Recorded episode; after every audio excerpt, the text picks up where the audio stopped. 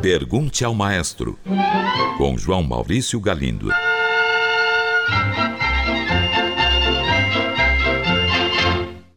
Olá, amigos. Um ouvinte enviou esta mensagem. Sou um grande apreciador, quase apaixonado pela música de Gladzunov. Outro dia eu estava com minha mulher ouvindo a Rádio Cultura e tocou a Chopiniana deste autor russo. Ao que minha mulher imediatamente se rebelou, exclamando: Isso é plágio! Eu fiquei sem ter o que dizer. Qual foi a intenção de Gladzunov? Ele plagiou mesmo Frédéric Chopin? Caro ouvinte, você está se referindo à Polonese Opus 40, número 1 de Chopin. E a Polonese que consta na Chopiniana de Gladzunov é exatamente a mesma peça.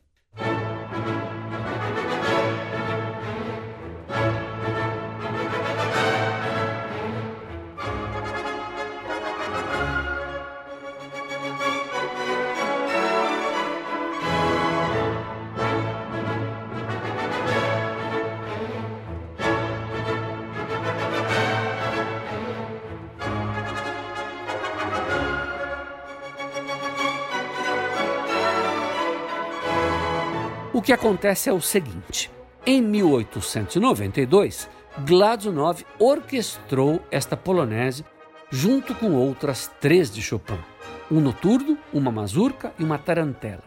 Elas juntas foram apresentadas ao público pela primeira vez em 1893 com o nome de Chopiniana, Suíte para Orquestra Opus 46. Ninguém acusou o compositor de plágio todo mundo entendeu que se tratava apenas de um trabalho de orquestração.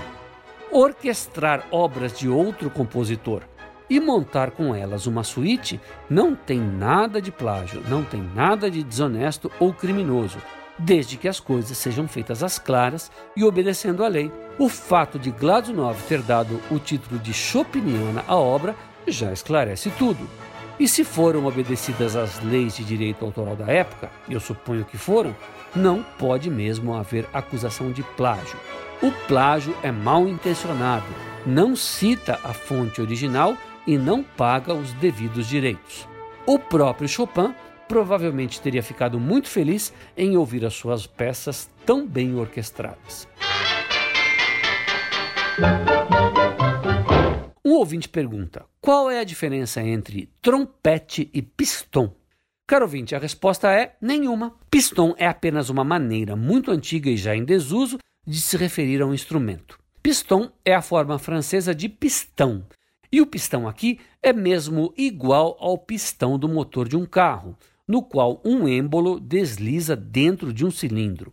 O trompete moderno tem três pistões como este, só que evidentemente bem pequeninos. Ao serem acionados pelos dedos do instrumentista, eles produzem diferentes notas musicais. Antigamente, o trompete não tinha os tais pistões.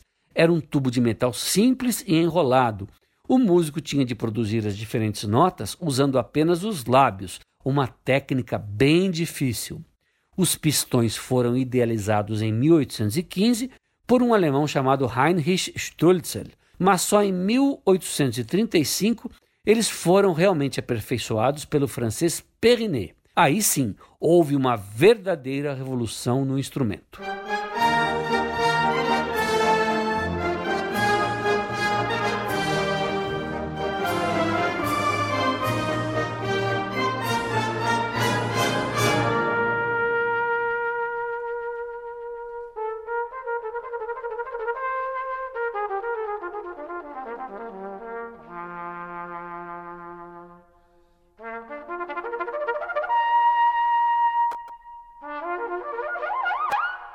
Todos passaram a se referir ao trompete como trompete à piston em francês e depois apenas por piston. Como hoje em dia todos os trompetes profissionais têm pistões, voltou-se a usar seu nome original, trompete. Um ouvinte envia uma pergunta sobre um tema recorrente: os aplausos durante os movimentos. Ele diz assim: Maestro, eu confesso que muitas vezes sinto vontade de aplaudir entre os movimentos de uma sinfonia ou de um concerto, mas sei que serei gravemente censurado pelos pedantes em volta. Qual a sua opinião sobre esse assunto? Muito bem, caro ouvinte, iniciamos com um pouco de história. Os concertos públicos começaram a surgir no início do século XVIII. Durante muito tempo, era comum sim aplaudir após cada movimento. E mais, aplaudia-se até no meio da música. O público era bem mais espontâneo que hoje. Para provar essa minha declaração, eu costumo usar como exemplo uma carta que Wolfgang Amadeus Mozart escreveu ao seu pai quando estava em Paris. Na capital francesa, o jovem compositor estreou uma de suas sinfonias, a de número 31, conhecida hoje justamente como Sinfonia Paris.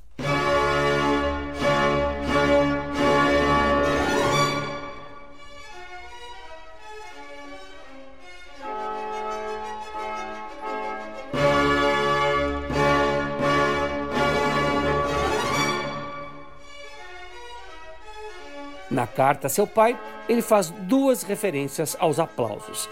Primeiro, ele diz ter ficado aborrecido porque o público aplaudiu muito pouco depois do segundo movimento.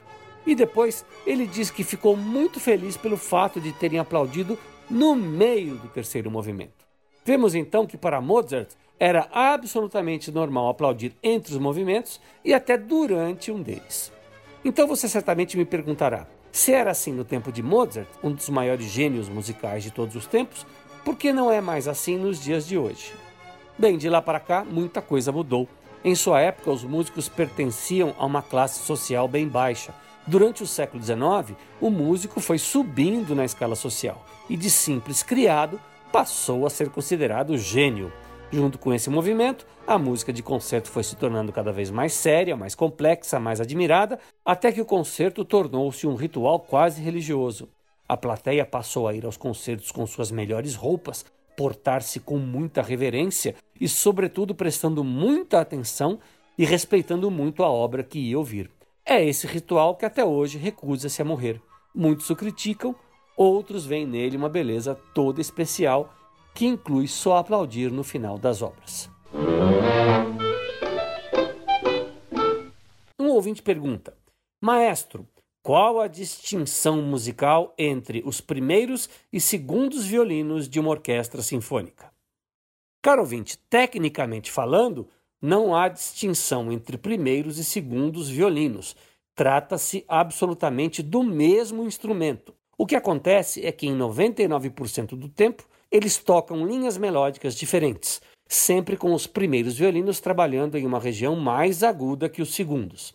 Essa divisão tem origem na música coral, que atingiu seu apogeu no século XVI, antes do surgimento das orquestras.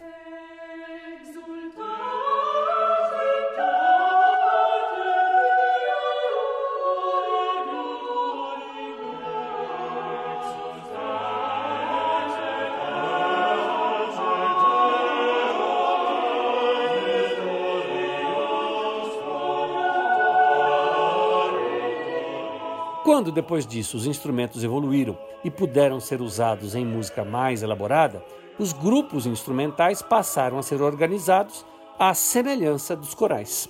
Os corais renascentistas eram divididos em cinco vozes assim dispostas, indo do agudo para o grave: soprano, contralto, tenor, barítono e baixo. Então, as cordas de uma orquestra têm uma disposição análoga, com os primeiros violinos correspondendo a sopranos, os segundos violinos correspondendo aos contraltos, as violas aos tenores, os violoncelos aos barítonos e os contrabaixos aos baixos. Um ouvinte enviou esta mensagem: Maestro, antigamente os compositores escreviam suas músicas manualmente. E hoje, Existem programas na internet para isso, facilitando os compositores e arranjadores? Como acessar em caso positivo esses programas? Caro ouvinte, sim, antigamente tudo era feito à mão e dava muito trabalho. Quando um compositor escrevia uma sinfonia, por exemplo, ele fazia uma partitura geral que continha todos os instrumentos: flautas, oboés, violinos, violas, trompetes, etc. Mas ele não fazia parte de cada músico da orquestra. Um violinista, por exemplo, recebe apenas as notas que ele toca e não as notas do flautista ou do trombonista. Assim, cada músico da orquestra tem uma própria partitura, diferente das outras. E na grande maioria dos casos, um copista era contratado para produzir todas essas partes individuais a partir da partitura geral escrita pelo compositor. Dito isso, vamos à sua resposta. Sim, hoje em dia existem programas de computador para escrever partituras, até aquelas incrivelmente complexas. E isso facilita muito a vida dos compositores e arranjadores. Os programas mais conhecidos chamam-se Finale, Sibelius e Logic. São programas comerciais que devem ser comprados. É só você procurar no buscador da internet e vai encontrar os seus produtores e lojas que os vendem. Mas aviso, não são nada baratos visto que tem uma finalidade profissional de excelência. É isso aí, um grande abraço e até o próximo programa. Pergunte ao maestro. Envie sua pergunta para o e-mail pergunte@culturafm.com.br ou pelo telefone 2182 3222. Cultura FM de São Paulo.